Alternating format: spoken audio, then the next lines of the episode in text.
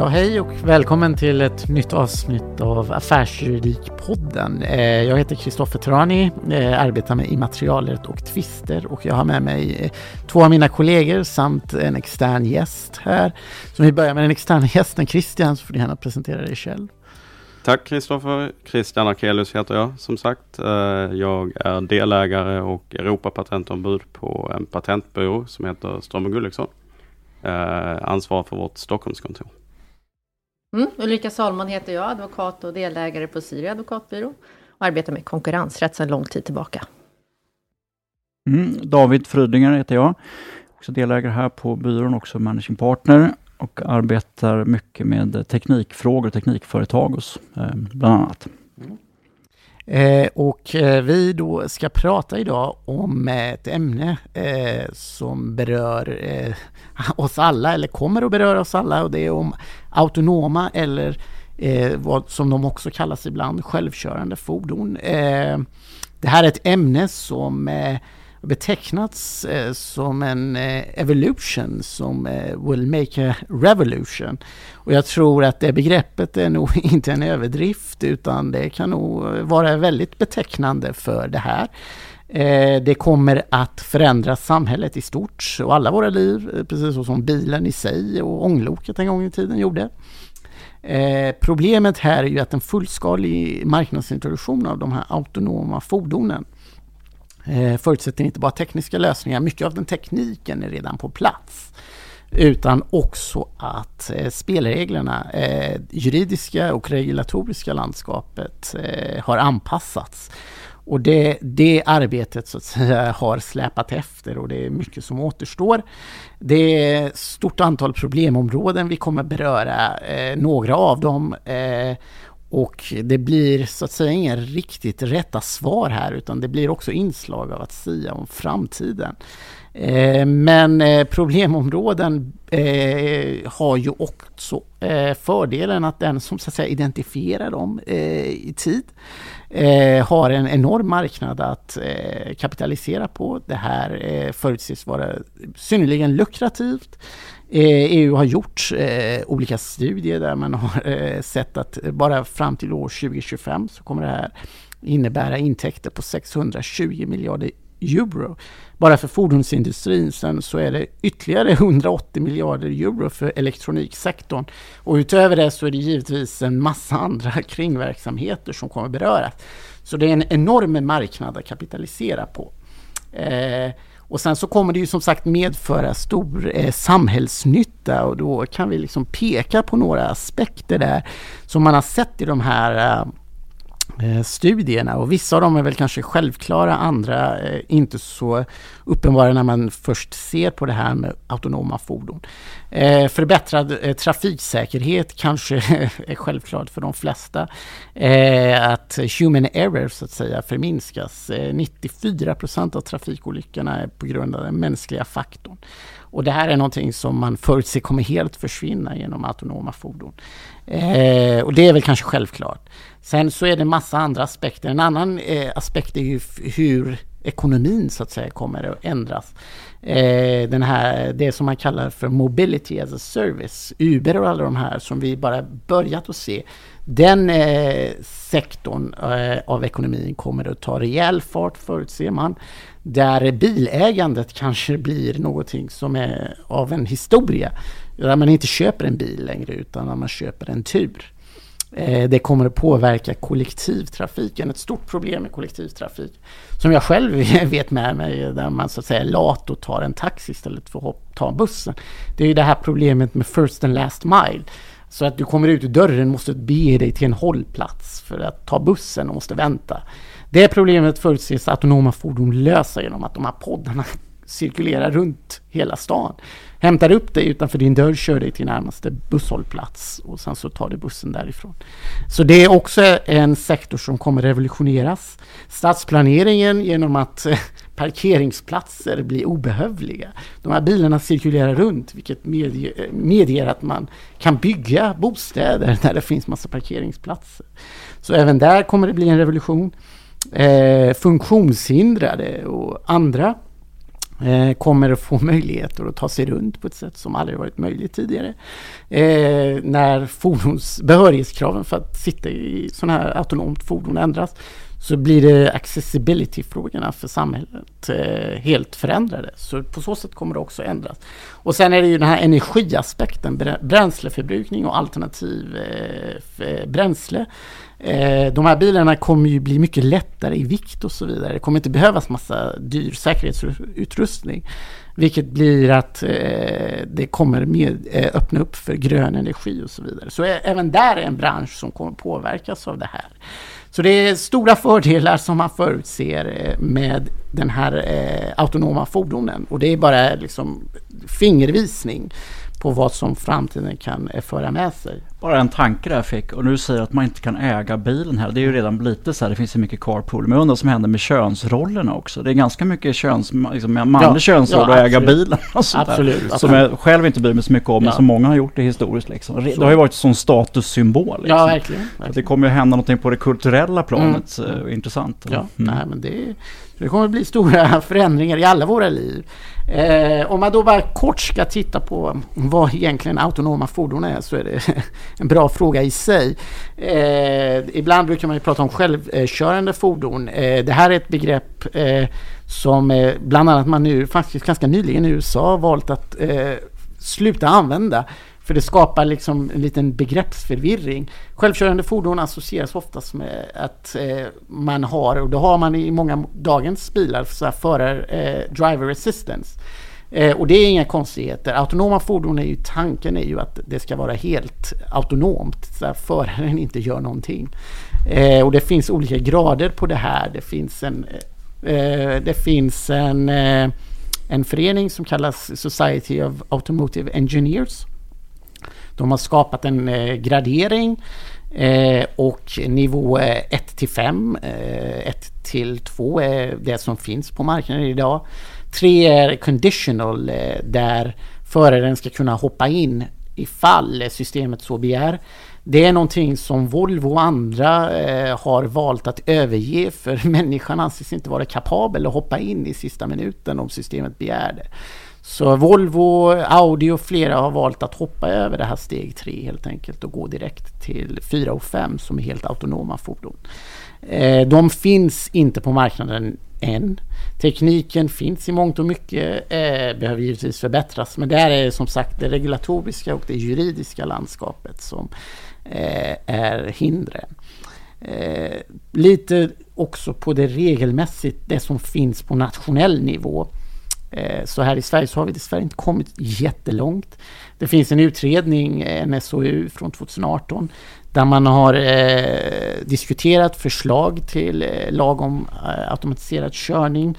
Det finns förordningar på plats för eh, försöksverksamhet. Volvo har haft det i Göteborg och lite andra ställen. men någon lag har inte kommit till stånd.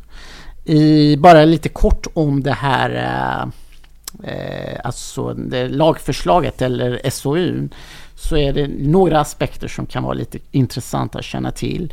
I lagförslaget så har man diskuterat ett nytt förarbegrepp. Eh, föraren så att säga kan, behöver inte befinna sig i bilen utan kan vara utanför som medger kolonnkörning och att någon eh, kör via, alltså via en fjärrdatakontrollcenter. Eh, Eh, förarens skyldighet då har man sökt att reglera lite eh, och sen så har man medfört ett ägaransvar där ägaren så att säga, det blir en sanktionsväxling att istället för att föraren ska påföras eh, böter för trafikförseelser eh, så kan det här då träffa ägaren.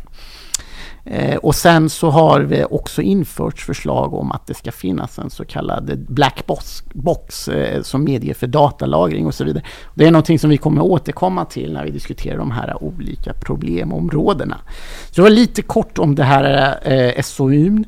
På EU-nivå kan vi också nämna att det finns eh, väldigt mycket på EU-nivå har man faktiskt kommit längre.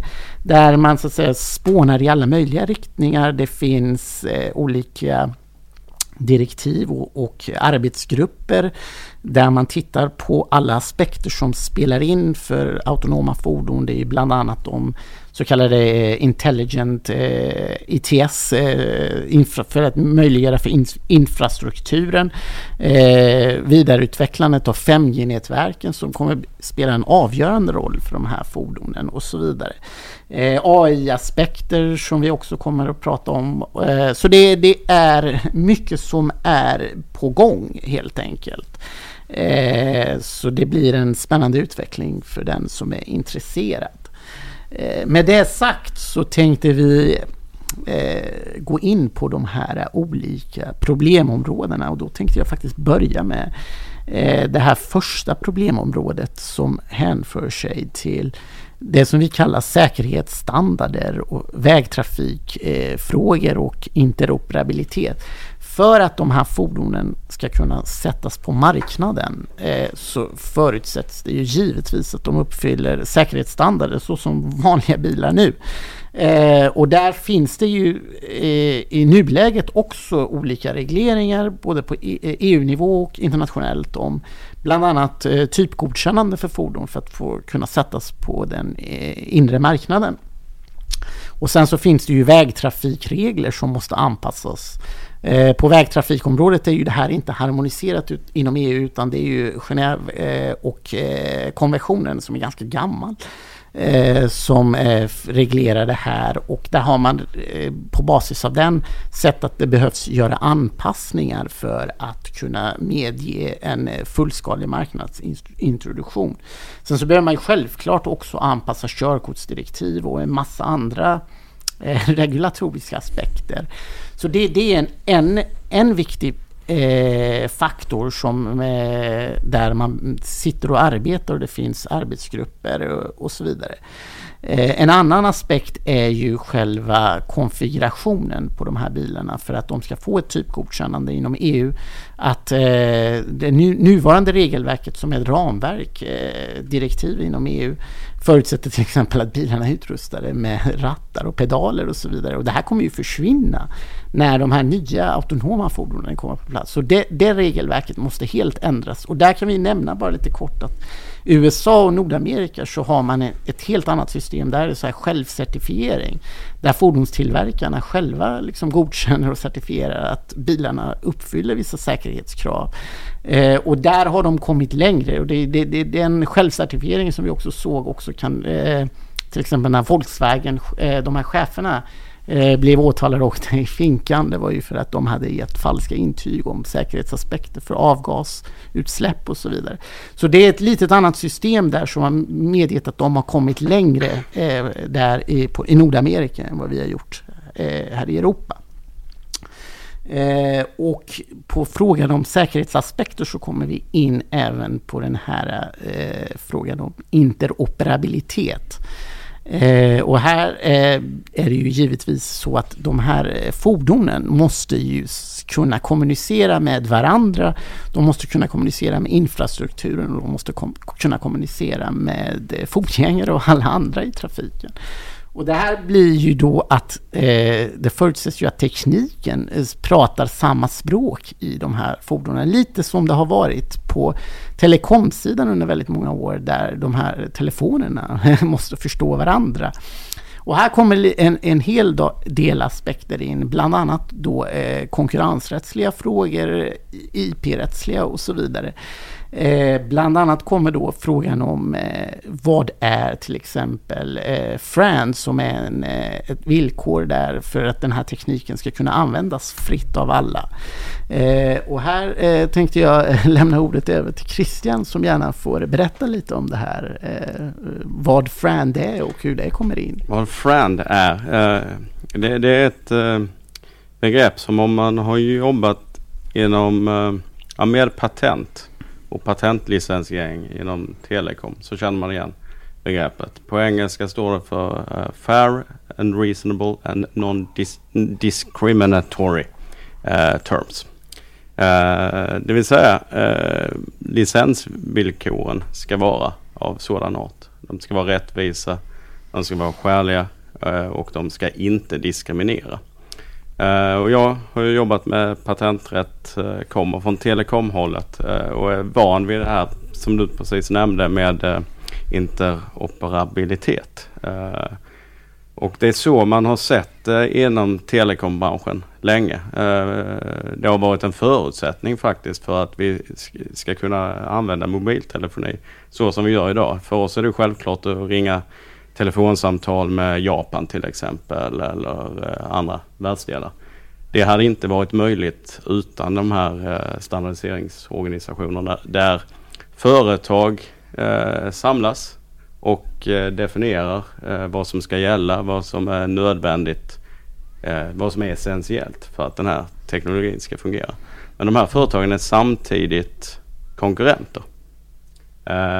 Och man har skapat, eh, kan man säga, en affärsmodell, en industrimodell som har, funkat. Som har drivit eh, forskningen och utvecklingen framåt vad gäller eh, då, de här mobila enheternas möjlighet att kommunicera med varandra. Samtidigt som om man då har varit FoU-fokuserande som Ericsson eller Nokia för att ta två exempel i vår geografiska närhet de har ju då kunnat få ersättning för sina satsningar eh, i form av eh, licensintäkter. Men samtidigt så har det varit enkelt kan man säga för andra aktörer att eh, få tillgänglighet eller access till den här teknologin och inte själv utveckla nödvändig kommunikationsteknologi. Eh, utan då, då eh, får man till eh, access till teknologin men man får betala eh, en skälig ersättning eh, enligt de här förhandvillkoren. Och det har ju funkat tills nu eh, väldigt, väldigt bra i, i, eh, i den här miljön. Det som jag personligen tycker är väldigt intressant nu när vi ser de här, eh, den här teknikutvecklingen på fordonssidan är just att fordon är ju inte längre bara, om man får uttrycka sig, bara en bil. Ett transportmedel mellan punkt A och punkt B. Det är ju rörliga objekt som kommunicerar med varandra och det är det här det är precis där i det gränssnittet den här frågan aktualiseras. För då är det naturligtvis så att eh, de som är innehavare av standardessentiella patent, de vill gärna få ersättning för sin forskning och utveckling precis som man är van vid i sin, eh, i sin eh, standardorganisation. Fordonstillverkarna å sin sida, de kommer från en annan bransch där man inte har varit van vid att tillgängliggöra teknik Eh, på det sättet. Där har man använt en mer proprietär till exempel. Det är ju stor skillnad att komma fram med en teknologi som rör eh, en smartare lösning för att bromsa till exempel. Så då har man kanske använt sina patenträttigheter mer eh, så som den ensamrätten fungerar. Hindra andra från att eh, kopiera och så har man designat runt. Så här möts nu två industrier eller två branscher och ska komma överens eh, på ett sätt som man inte eh, har gjort innan. Mm. Och det, det har skapat en del konfliktytor eh, som är intressanta i sig. Samtidigt så har det skapats en del affärsmöjligheter kan man säga. Eh, vi pratade innan det här samtalet Kristoffer om Avanci som är en licensieringsplattform som startades av min gamla chef på Ericsson, Kasim faktiskt. Eh, mycket skicklig affärsman för övrigt. Eh, där hela idén, tanken, visionen med Avanci är att skapa ett gränssnitt för fordonstillverkare å ena sidan och eh, telekomaktörer å andra sidan. Men hela den idén bygger på att man får tillräckligt många licensgivare och tillräckligt många licenstagare. Det vill säga någon form av ska man säga, acceptans för detta. Eh, de har varit ganska lyckosamma, tror jag. Uh, men det är inte alla fordonstillverkare som har uh, anslutit. Uh, Audi har det tror jag, BMW vet jag, Porsche, eh, Volvo Cars. Så det finns en del. Men det tydligaste exemplet som inte har hakat på det här är Daimler. Och därför så eh, finns det ju pågående tvister mellan just Nokia och Daimler. Eh, ett flertal i Europa. Där man nyligen från eh, den regionala domstolen i Düsseldorf skickade en fråga till Court of Justice eh, i EU. Och den handlar om Frand, fast en ganska specifik del av Frand som är mycket intressant på fordonssidan. frågan man ställde var då kan licensgivaren, det vill säga innehavaren av de här standardessentiella patenten, telekomarna, kan de välja fritt i värdekedjan vem man eh, erbjuder licens? Eh, för de har ju velat då erbjuda licensen till fordonstillverkaren medan fordonstillverkarna traditionellt då vill om man får uttrycka så, trycka ner det till komponenttillverkaren. De som tillverkar connectivity-modem och så. För eh, den här eh, nya spelplanen då att eh, fordonsindustrin så att säga invaderats av nya aktörer som Google och Apple och telekomsektorn och så vidare. Det medför ju också att det blir konkurrensrättsliga aspekter som man måste ha i beaktande. Och där har du ju sett de här problemen som du gärna får berätta lite mer om mm, Ulrika. Mm. Nej men absolut, Nej, men som Christian sa, dels finns det ju det här eh, att man behöver den här kommunikationen mellan fordonen och omgivningen och då krävs det att parterna samarbetar. Och här är det ett samarbete som sker, precis som vi talade om, mellan konkurrenter. Och ur ett konkurrensrättsligt perspektiv är det alltid väldigt känsligt. De organisationer som du talar om, det bygger också på frivillighet, att licensgivaren frivilligt vill samarbeta med licenstagarna. Men om man inte gör det, då kommer ju konkurrensrätten in också och har något som kallas för missbruk av dominerande ställning. Och har man en väldigt hög marknadsandel och en så att säga nödvändig facilitet, då kan man bli tvingad då att upplåta de här licenserna. Och då kommer också de här villkoren som, som Christian tidigare talade om, de här friend-villkoren kommer in. Så att konkurrensrätten sätter ju också ramarna för hur man ska samarbeta. Så, och det kan ju bli många aktörer som blir väldigt stora inom det här eh, området. Och liknelse blir det med, med telekomområdet.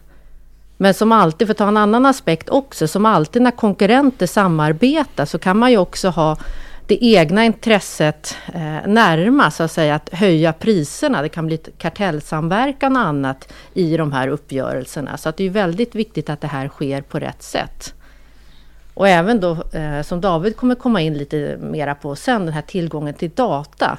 Det blir ju också så att Eh, de här eh, fordonstillverkarna och de som äger de här plattformarna, de får ju väldigt mycket data och det ur ett konkurrensrättsligt perspektiv kan också bli problematiskt om man försöker stänga in vem som får nyttja olika typer av data och plattformar och så.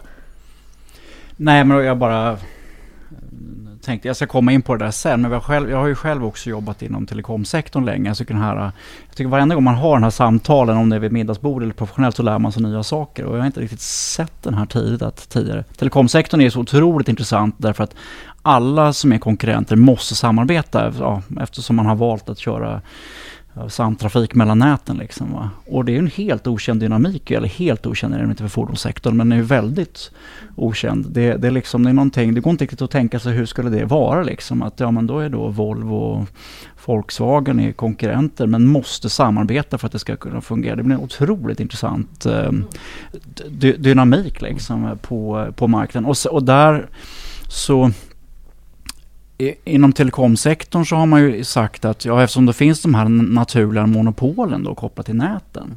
Ja, då räcker det inte med konkurrensrätten som, som du pratar om Ulrika. Utan då har man ju den här sektor, förhandsregleringen då som är, finns i Sverige, lagen om elektronisk kommunikation. Liksom. Ja, men du har ditt nät och du måste upplåta det nätet till dig och, och så finns det det här med så kallade samtrafikavgifter. Och, och, och icke-diskriminering, många av de här konkurrensrättsliga bitarna. Det, man kan ju tänka sig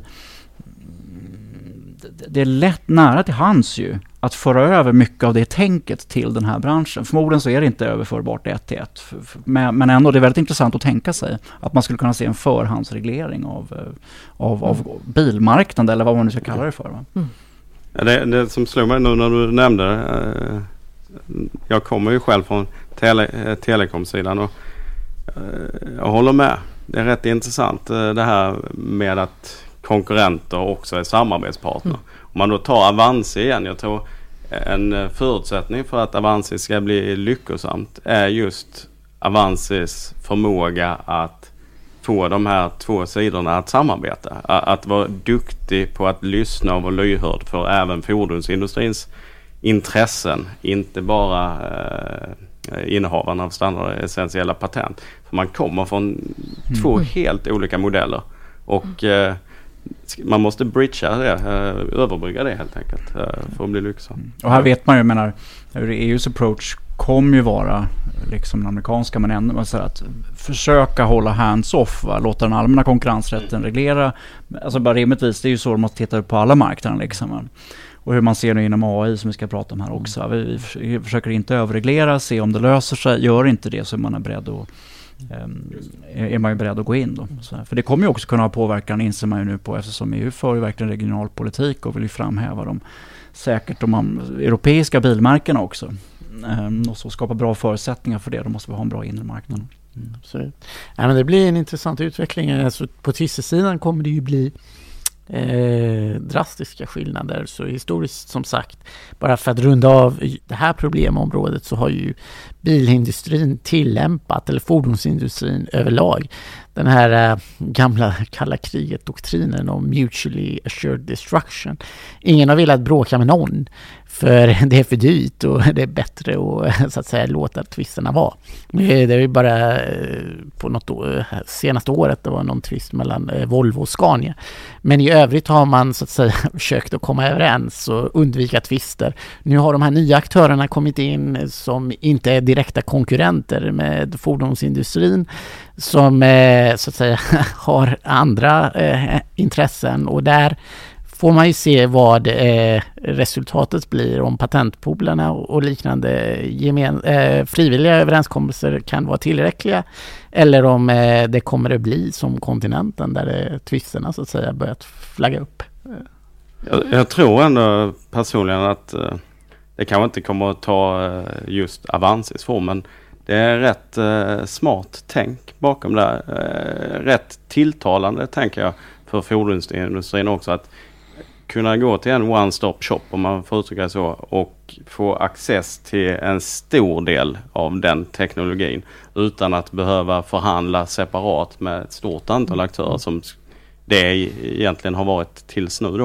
Eh, det är ju ett eh, ganska tilltrasslat nät eh, som ska hanteras annars. Så att där kan man ju underlätta och minska transaktionskostnaderna för eh, båda sidor.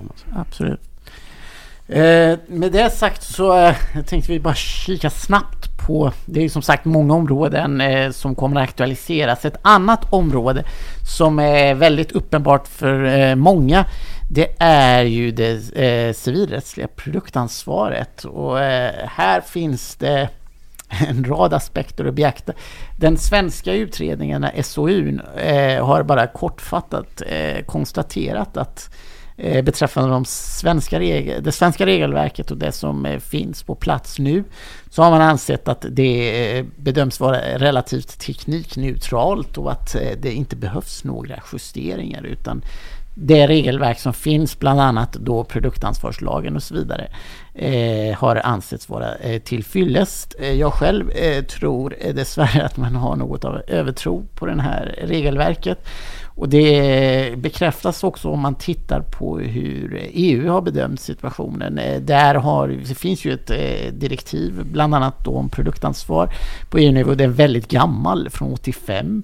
Eh, förra året så höll man en sån här på kommissionen, eh, stakeholders meeting, där eh, olika stakeholders bjöds in Eh, och erbjöds eh, tillfälle att eh, yttra sig beträffande översyn av det här direktivet och samtliga, förutom en branschorganisation för teknologitillverkare, framhöll att det är ytterst viktigt att det sker översyn av direktivet.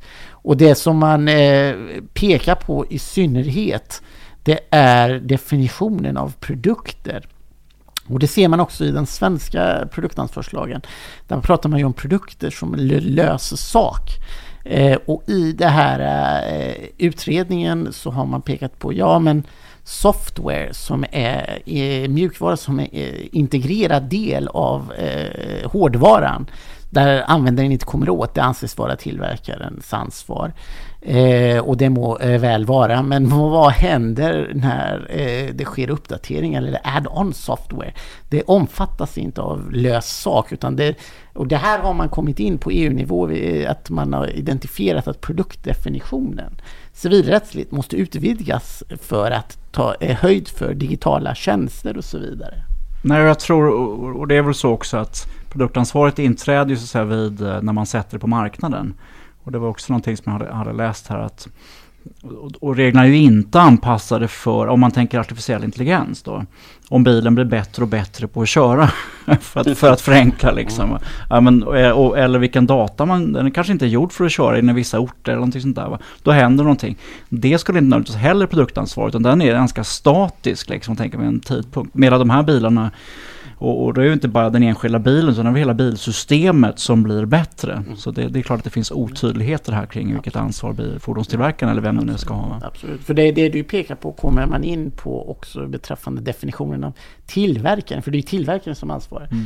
Så när det sker uppdateringar av programvaran eller när det sker modifieringar av programvaran. Är det då tillverkaren som ska ansvara för den eller är det den som uppdaterar? Eh, så det är ju också någonting där man ser att den här definitionen behöver så att säga, ses över. Eh, personligen så tror jag också för Alltså det vissa studier då beträffande AI eh, pekar på att eventuellt att den som eh, sätter en sån här produkt eh, ska bära någon, på marknaden ska bära någon sorts strikt ansvar. Eh, det må väl vara en lösning. Jag personligen skulle nog tro att, för det driver ju försäkringskostnaderna uppåt. Eh, en mer pragmatisk lösning kan eventuellt vara en omvänd bevisbörda. Där så att säga tillverkaren får bevisbördan för att visa att den här inte innefattar någon säkerhetsbrist. Eh, så det kan ju vara en, en möjlig eh, väg framåt. För de här tvisterna om produktansvaret kommer att vara synnerligen komplicerade. Särskilt när det kommer till inslag av mjukvara som eh, integreras med hårdvaran. Så vem är det man ska stämma egentligen? Eh, vem är det som är liksom den bidragande faktorn här? Så eh, det, det kommer bli synnerligen komplicerade tvister. Så det blir nog en översyn av bevisbörder eh, situationen också. Så det, vi får se. Eh, där finns det som sagt inga, inga givna svar i nuläget. Så det är ett område som är ett stort problem och där man behöver noggrant utreda olika möjligheter och se vad, som, vad det kan landa i. Nej, men alltså, och sen så är det ju hela det här, nu, nu var ju produktansvar. Men, men, som ser, men det här klassiska som alla som lekman, man också tänker liksom okej okay, om, om en självkörande fordon krockar då. Vem är det liksom den som satt bakom ratten som kanske hade begränsad möjlighet i och för sig att göra någonting för det fanns ingen ratt när jag tänker efter. eller den som, den som tillverkar eller, eller vad, alltså hela den där biten. Och det, och, och, det kan man ju spekulera i vad, vad, som, är, vad som är lämpligast. Men vad, vad som slår mig här är ju du började ju prata om vad det är för, för effekter. Mm. Och det är att det kör ju bilar över, inom hela EU. Mm. Så man måste ju reglera det här men det skadeståndsrättsliga regelverket är ju inte harmoniserat.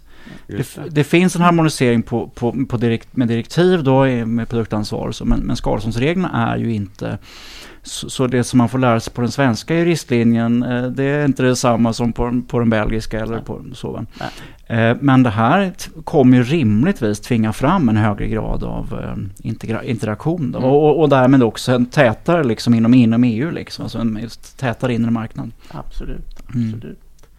Eh, och med det sagt eh, så eh, då blir det ju det här tredje problemområdet som är ett stort område. Och det är ju där vi kommer in på det här med de här fordonen. Eh, och det spelar också in på alltså ansvarsregleringen. Eh, det är ju att de ska ju vara utrustade, tanken, är med något av en blackbox, lite likt flygplan, eh, som ska lagra data. Eh, de är ju givetvis utrustade med kameror och så vidare för att känna igen eh, eh, omgivningen och trafikanter och så vidare. Och den datan ska ju lagras eh, under en viss period. I det här eh, SOUn så pratar man om sex månader. Eh, men den är ju, SOUn är ju som sagt eh, daterad eh, och lite åldrad nu så vi får se vad det slutliga beslutet blir. Men lagringsmöjligheterna där medför ju ett stort antal integritetsaspekter och andra problem. Och där, det är ju någonting som du eh, roade av David. Jag har sysslat en del med det. Den är ju, nu bara drog, tänkte jag på det här återigen med telekomsektorn. Jag menar efter eh, Alltså vi har ju haft det här datalagringsskyldigheten ju då som man ju antog hastigt ihopkokad lagstiftning efter bombningarna i Madrid och London då. Och som sen blev svensk lag eh, då i nivå och sen, och sen upphävdes då, va, därför det var ju för integritets, eh, integritetskänsligt. Inte minst har ju Tele2, det var ju de som rev upp det i, i, i domstolen. Så att den, den, det där är ju, Europa har ju en tradition nu också av att jag tycker att det här med datalagringen är, är, är, käns, är, är känsligt, så det ska man, ska man se. Samtidigt så är den ju också helt Nej, men det finns ju många, jag tänker på data i stort, så jag tänker så här att det finns ju, dels har vi integritetsaspekten eh, av det här. Och eftersom förstås, eh, man kan ju få reda på eh, så otroligt mycket om en person va, genom att köra var de, var, de, var de är någonstans. Det finns ju här geolocation data redan idag och regler om det inom telekom, eh, telekomsektorn. Eh, och, och, det här med att liksom sätta en, som man ser i film, bara en, en puck som ska spåra vad bilen är, liksom, det blir ju helt relevant. Man, man, liksom, man kommer ju veta omedelbart om man har rätt tillgång, exakt var någon är, var de har varit. Eh, och så. så det finns ju en med, och så förstås skulle ju då staten eller polisen eller vet ha, ha liksom en enormt intresse av att eh, få information här. Va? Eh, så, men även förstås eh, är det ju en enormt värdefull information för eh, jag menar för att göra reklam. Så man kan dra ganska mycket slutsatser hur många eh, då, I don't know, liksom McDonalds eller vilka det kan vara. Man bara tänker sådana enkla drive-through restauranger men fruktansvärt mycket liksom reklammöjligheter. Så det finns ju många som har ett väldigt starkt intresse av den här datan. Och, och, det kan ju vara enormt integritetskränkande, integritetskänsligt eh, förstås beroende på var man, man befinner sig och, eh, och så. Så hur ska man hantera det här? Samtidigt så måste man ju ha den här datan. Ja, vi pratar om det här med interoperabilitet liksom. Men vad är det som flödar där? Ja men det är ju data. så annars så går det ju inte. Va? Och, och det, som du sa Kristoffer, att för att kunna utreda, men nu var det en krock här eller vad det nu var för någonting som, in, som inte funkade. Ja, då måste vi ju liksom eh, ha system som, som tvingar en att lagra. Man kan ju ha incitament och radera informationen liksom, så det kan ingen göras ansvarig. Så det finns ju väldigt starka intressen att radera information av integritetsskäl. Väldigt starka intressen av att behålla den här eh, informationen också.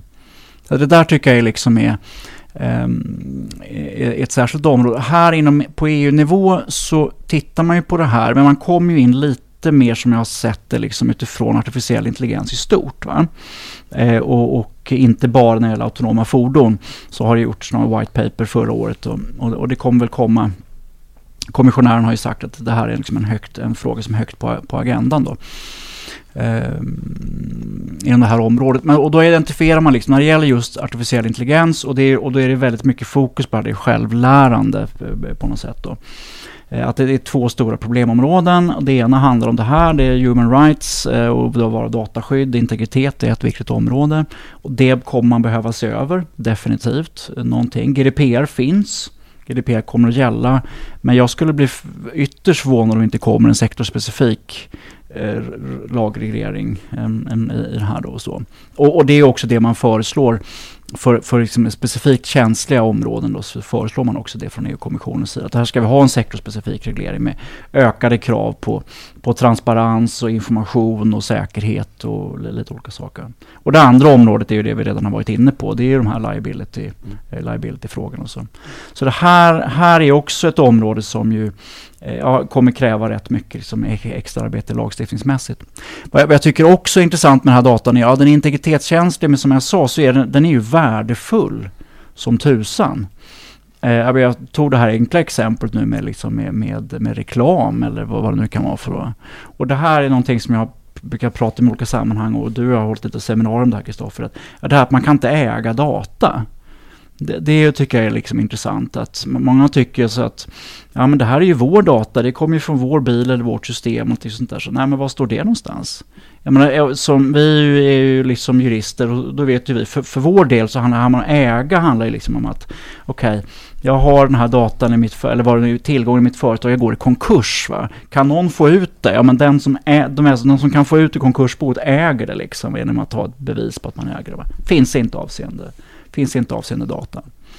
Um, samtidigt som den är väldigt, av, väldigt värdefull. Hur gör man då? Ja, då måste man ingå samarbetsavtal och sånt där. Va? Då är man inne på det som du pratade om Ulrika också, att man med samarbete med konkurrenter och så. och sen så, här tänker jag spela in dig igen Ulrika, tänka på det här nu då, apropå, du, du var inne på det, det här med plattformar då. Därför då sitter jag på den här datan um, och, jag, sitter, jag sitter på datan men jag sitter också på ett stort förarkollektiv eller ett mm. ägarkollektiv mm. och sånt där. Va? Mm. Och så vidare, va? Det kan jag ju också, jag kan ju mm. nyttja min kontroll. Mm. Även om jag inte äger datan så har jag kontroll över den va? någonstans. Och det kan jag ju nyttja på olika mm. sätt. Eh, så så där finns det återigen, när man är tillbaka i konkurrensrättsliga regler här. Va? Absolut, man kan jämföra och se det här på lite sikt att det skulle kunna bli ett eget ekosystem, en egen plattform där olika aktörer kan vilja begränsa datan. En del kanske skyller lite på GDPR, att man inte kan begränsa datan. Men det kan också finnas konkurrensrättsliga intressen på hur man vill behandla det där. Man kanske är eh, aktiv vertikalt, att man kan vilja gynna någon eh, annan organisation som finns i koncernen eller utestänga andra konkurrenter. Mm. Så absolut finns det konkurrensrättsligt problem. Mm. Och kommissionen har ju fokuserat mycket på med Digital Service Act och mycket med plattformar generellt, där stora aktörer får för stor makt som man måste gå in och reglera. Och man har sett att kanske de här reglerna som finns idag, de konkurrensrättsliga, kanske inte riktigt räcker. Mm. Men absolut, här kan det också komma konkurrensrättsliga problem som man får får beakta. För att det kan mm. finnas andra intressen. Fast man gömmer sig lite bakom GDPR mm. när man inte vill dela med sig. Mm. Intressant att tänka också bara, apropå det här med interoperabiliteten, så hopplöst ord att uttala. Eh, men, men ehm, det finns ju ett begrepp inom GDPR som är det här med data portability. Ja. Eh, så, som ju ursprungligen föreslogs av kommissionen som ett sätt för att minska Facebooks makt, för lite förenklat. jag ska få ut av mina, mina eh, från, från, sociala medier, men man har ju tolkat det här mycket bredare då. Okej, okay, om jag nu har kört liksom min autonoma Fiat här i, i några år, och så, men nu vill jag byta till Volvo, ska jag då... Hmm, det ska vara ett maskinläsbart format. Ska jag få ut det då och ha rätt att skjuta in det i Volvon? Därför det vore ju praktiskt om den här Volvon jag har köpt vet exakt hur jag brukat köra den här vägen tidigare på bästa möjliga sätt. Ni vet. Mm. Mm. Det är ganska många... Ja. Ja. Och alla lärdomar också ja. som man har fått som olika konkurrenter kanske inte vill dela med sig och förbättra ja. Eh, systemen. Mm. men intressant. Alltså det här med, bara för att runda av det där med plattformar så tror jag ju... Så när, när människor sitter i de här autonoma fordonen och inte kör, då gör mm. de ju något ja, annat. Absolut. Och då sitter de och roar sig med instrumentbrädan ja, som ja, kanske blir nya Facebook. Ja, men det, är, precis. Det är som App Store. Det kommer liksom bli jätteviktigt att finnas i eh, det. Så det är kanske om tio år så är Daimler ja. den nya Face där du sitter och shoppar och ja. vad vet jag. Eh, intressant. Ja bara på det tema, det var väl förra veckan så gick ju Apple ut och sa att man skulle bygga sin första Apple Car. Mm. Uh, och rätt snabbt mm. var Volkswagens mm. uh, VD ute och sa att man såg det som ett större potentiellt hot än mm. traditionella biltillverkare. För helt plötsligt är inte fordon vad det var i vårt mindset för mm. bara 5-10 år sedan. Uh, så det kommer nya spelare. Kinesiska elbilstillverkare poppar ju också upp uh, snabbt nu. Så den här uh, elbilstillverkaren Nio har väl bara på börsen gått upp så här 1000 procent mm. senaste året. Uh, ta rygg på Tesla. Mm. Det är häftigt. Mm. Mm. Intressant. Eh, så det är en hel del att följa. Eh, vilket vi kommer att göra. Eh, och, eh, men, men jag bara säga vad jag tycker är så intressant här. Det är så många grejer som är intressant. Men det är ju just att, och du sa det, tekniken finns här. Men det är liksom, det är spelreglerna som ju inte finns. Och det här är rätt är komplext. Det är ganska roligt. Det är roligt att vara jurist i det här området. Nej men det blir ju kul därför det, det, är liksom man, man, det är inte helt sällan som det har varit så. Inom, vi har ju nämnt telekom här va. Mm. Och så vidare, va? Men där, där just spelreglerna har så otrolig betydelse för om det funkar eller inte funkar. Och det, var också, och det växer ju fram inom andra områden. Liksom. Det finns en, ja, hur kommer det se ut i USA? Hur kommer det se ut i Kina? Hur kommer det se ut i EU? Va? Och så, så kommer det vara en, mm. kanske en kamp däremellan, liksom, med olika regelsystem också, så kommer det att forma väldigt mycket. Då. Så jag bara, bara känner, ja det är spännande. Mm. Ja, det är för att koppla till det. Vi var ju båda här för ett år sedan på ett seminarium om självkörande eh, bilar. Eh, på Sirio. Det var rätt intressant att höra även fordonstillverkarnas representanter som sa just det. Mycket av teknikutvecklingen finns och den är rätt långt gången men den stora utmaningen nu det är regulatoriska frågor eh, och att det ser olika ut på de stora marknaderna Nordamerika, Europa, Kina. Mm. Eh, och få det här att eh, synka och lira bra. Det, det, det är rätt kul att vara jurist. Som sagt. Mm. Hurra tycker alla lyssnare här som, inte är, som inte är jurister. Ja. ja, men det var allt vi hade att säga idag. Eh, tackar för att ni ville lyssna och ni får gärna prenumerera på vår eh, podd. Eh, kontaktuppgifterna finns på eh, sirio.se. Eh, tack för oss och ha det bra. Tack. Mm. Tack. Tack så mycket. Ja.